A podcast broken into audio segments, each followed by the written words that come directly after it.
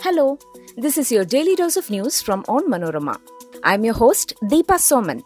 Hope you had a great weekend so far, and here are the major news stories of the day. Government to meet protesters tomorrow in connection with the Trivandrum mayor's letter Row. Three I F F I jury panel members back Israeli filmmakers' remarks on the film The Kashmir Files. Indian American fired by Elon Musk as Twitter caught censorship row. Kerala Ports Minister Ahmed Devarkovil says central forces not needed, police can maintain law and order at Virnyam. Indonesia raises volcano warning to highest after Mount Semeru erupts, evacuates ninety people. Let's get into the details. The state government has decided to intervene in the Thiruvananthapuram Corporation recruitment letter controversy. The local self-government department has called all protesting parties for a meeting at five p.m. on Monday. The discussion will be held at the Layam Hall of the Secretariat. Minister M B Rajesh sent a letter to the district presidents of the Congress and B J P, inviting them for the discussion. The controversy is about a letter purportedly written by Mayor Arya Rajendran to C P M District Secretary Anna Vur Nagapan, seeking a list of party members as candidates for the two hundred ninety-five temporary vacancies in the corporation.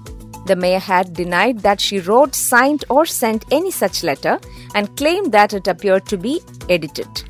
She suspects it to be politically motivated and also brushed aside demands for her resignation by the opposition Congress and B J P. Sudipta Sen, the lone Indian on the jury board of the just-concluded International Film Festival of India, maintained that the remarks made by Israeli filmmaker and jury head Nadav Lapid about the Kashmir Files film were his personal opinion, even as three other co-jurors came out in support of the jury head. Sen's assertion on Saturday came after three members, American producer Jinkou Gothra, French film editor Pascal Chavance and French documentary filmmaker Javier Angulo Barturin released a statement on Twitter endorsing Lapid's comment that caused a huge controversy earlier this week. The account from which Gothra posted the statement is unverified. Sen's name is also not mentioned in it.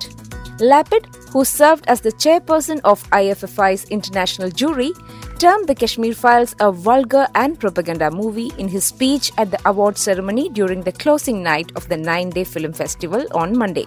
Israel's ambassador to India, Nair Gilan, moved to limit the damage the Israeli director had wrought on a film that has the full backing of the Indian government. In a series of tweets, captioned as an open letter to Nadav Lapid, he said, Lapid should be ashamed as he had abused in the worst way the Indian invitation to him to chair the panel of judges at the film festival. The Indian American fired by Elon Musk as the head of Twitter's legal affairs is at the center of a censorship controversy following the disclosure of emails and internal communications showing her role in blocking the social media outlet reports about President Joe Biden's son, Hunter. Musk, who bought Twitter for forty-four billion dollars last month and promptly fired Chief Legal Officer Vijaya Gadde from her seventeen million dollars job, provided copies of the communications to journalist Matt Taibbi, who broke the story in a long series of tweets on Friday. Based on the communications, Taibbi also made the disturbing disclosure that politicians from both parties could get Twitter to censor tweets. Indian American member of the House of Representatives, Ro Khanna, emerges as a hero of freedom of expression. He is shown to have advised Gadde against the censorship of the news reports by Rupert Murdoch on New York Post, saying that while he was a total partisan of Biden, he saw the action as a violation of the constitutional principle of free speech. He warned that the move will invite more backlash than do good.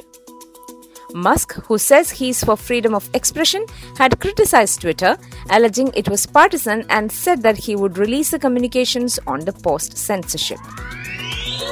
Indonesian authorities raised the warning on Mount Semeru on the island of Java to the highest level on Sunday after an eruption spewed a column of ash high into the air.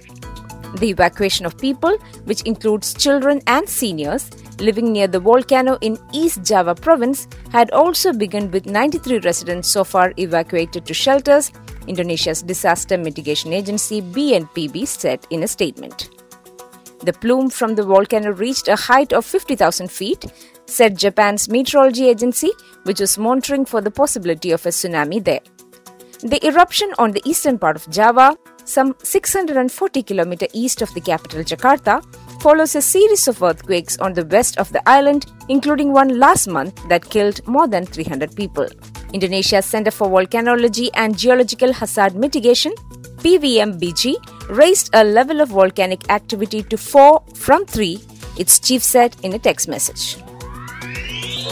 Ports Minister Ahmed Devarkovil on Sunday reiterated that the state government has not requested the centre to deploy forces at the Virnyam port area. It is a construction company, Adani Group, that requested their presence, that too for security purposes near the port site. Hence, the state government did not see any reason to oppose the request, said Devarkovil. As for the law and order situation at Virnyam, which witnessed massive protests last weekend from the fishing community, the minister said Kerala police was equipped enough to keep things under control. That brings us to the end of this episode.